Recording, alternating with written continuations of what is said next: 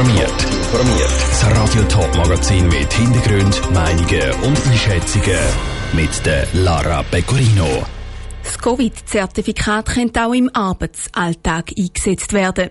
Was sagen die Arbeitnehmerverbände dazu? Und das Vertrauen in die Hausärzte ist in der Corona-Krise hoch gewesen. Wie ist es der Hausarztpraxis aber in der Krise ergangen? Das sind die zwei Themen im Top informiert.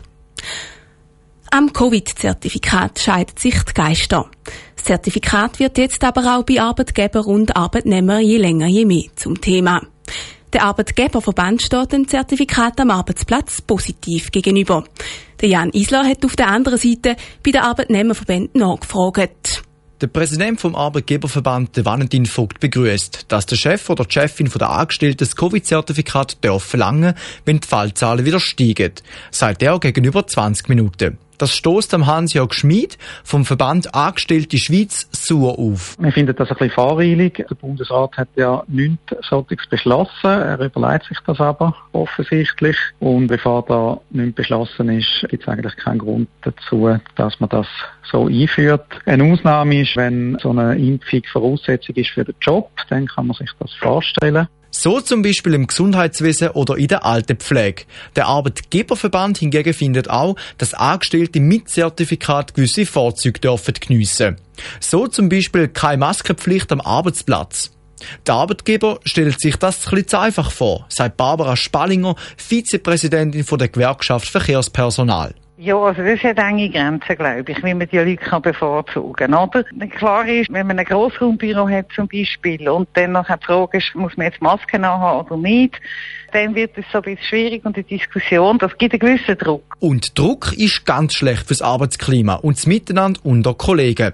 So können Gräben zwischen den Arbeitsgespänli, aber auch zwischen den Mitarbeitern und den Vorgesetzten entstehen, sagt Hans-Jörg Schmid vom Verband Angestellte Schweiz. So Gräben kann es sicher geben. Die kann es aber auch geben, ohne dass der Arbeitgeber irgendetwas macht, weil die Leute reden ja auch miteinander. Also man, man tauscht sich aus, man fragt sich, bist du geimpft, bist du nicht geimpft. Und auch dort schon kann es Gräben geben. Aber wenn das der Arbeitgeber dann noch Leute auseinander dividieren, dann könnte die Gräben natürlich noch tiefer werden, was sicher nicht im Sinn von der Sache ist. Für den Serge Knoss von der UNIA ist es sogar nicht zulässig, wenn der Arbeitgeber fragt, ob das Zertifikat um ist oder nicht. Ich verstehe, dass der Arbeitgeber fordert, nur ist das leider illegal. Es geht der Chef oder die Chefin schlichtweg gar nichts an, ob ich geimpft bin oder nicht. Das ist wirklich Teil von meiner Privatsphäre.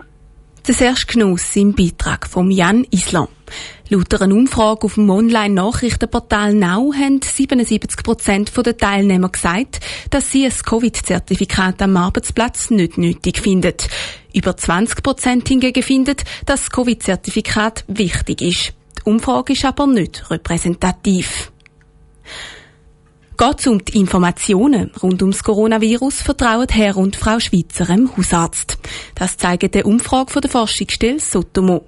Besonders in Bezug aufs Impfen ist der hausärztliche Rat gefragt. Die Hausarztpraxen haben in der Corona-Zeit aber ein paar Hürden müssen nehmen. Aus dem Bundeshaus berichtet der Dominik Meyerberg.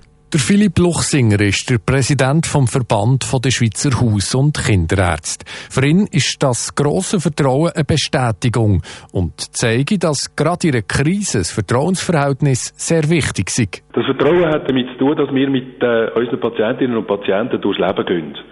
Wir begleiten sie in schwierigen Situationen durchs Leben. Wir beraten sie beraten, sie behandeln mit ihnen schwierige Situationen diskutieren und das gibt äh, halt eine wahnsinnig gute Basis. Die Umfrage zeigt auch, dass Menschen, die einer Impfung kritisch oder ablehnend gegenüberstehen, ebenfalls ein grosses Vertrauen in die Hausärztinnen und Hausärzte haben. Eine grosse Verantwortung, sagt Philipp Luchsinger. Das haben wir auch realisiert. Wir haben auch unsere Mitglieder darauf aufmerksam gemacht, sie sollen doch mit ihren Patientinnen und Patienten die Gespräche führen, sie sollen offen sein. Wir haben auch angeboten. Gerade, ich meine, die äh, letzte Tranche, die man jetzt aufgetan hat für die Jugendlichen, da sind Kinderärztinnen und Kinderärzte sehr stark gefordert. Und dort wissen wir, dass wir eine grosse Verantwortung haben. Trotz dem grossen Vertrauen hat es aber während dem Shutdown vor einem guten Jahr geheissen, bleiben daheim. Für die Hausarztpraxen eine spezielle Situation. Das haben wir dann relativ schnell realisiert, dass wir nicht einfach die Leute äh, dem übergeben äh, bleiben Sie daheim, machen Sie alle Türen und Fenster zu und äußern Sie sich nicht.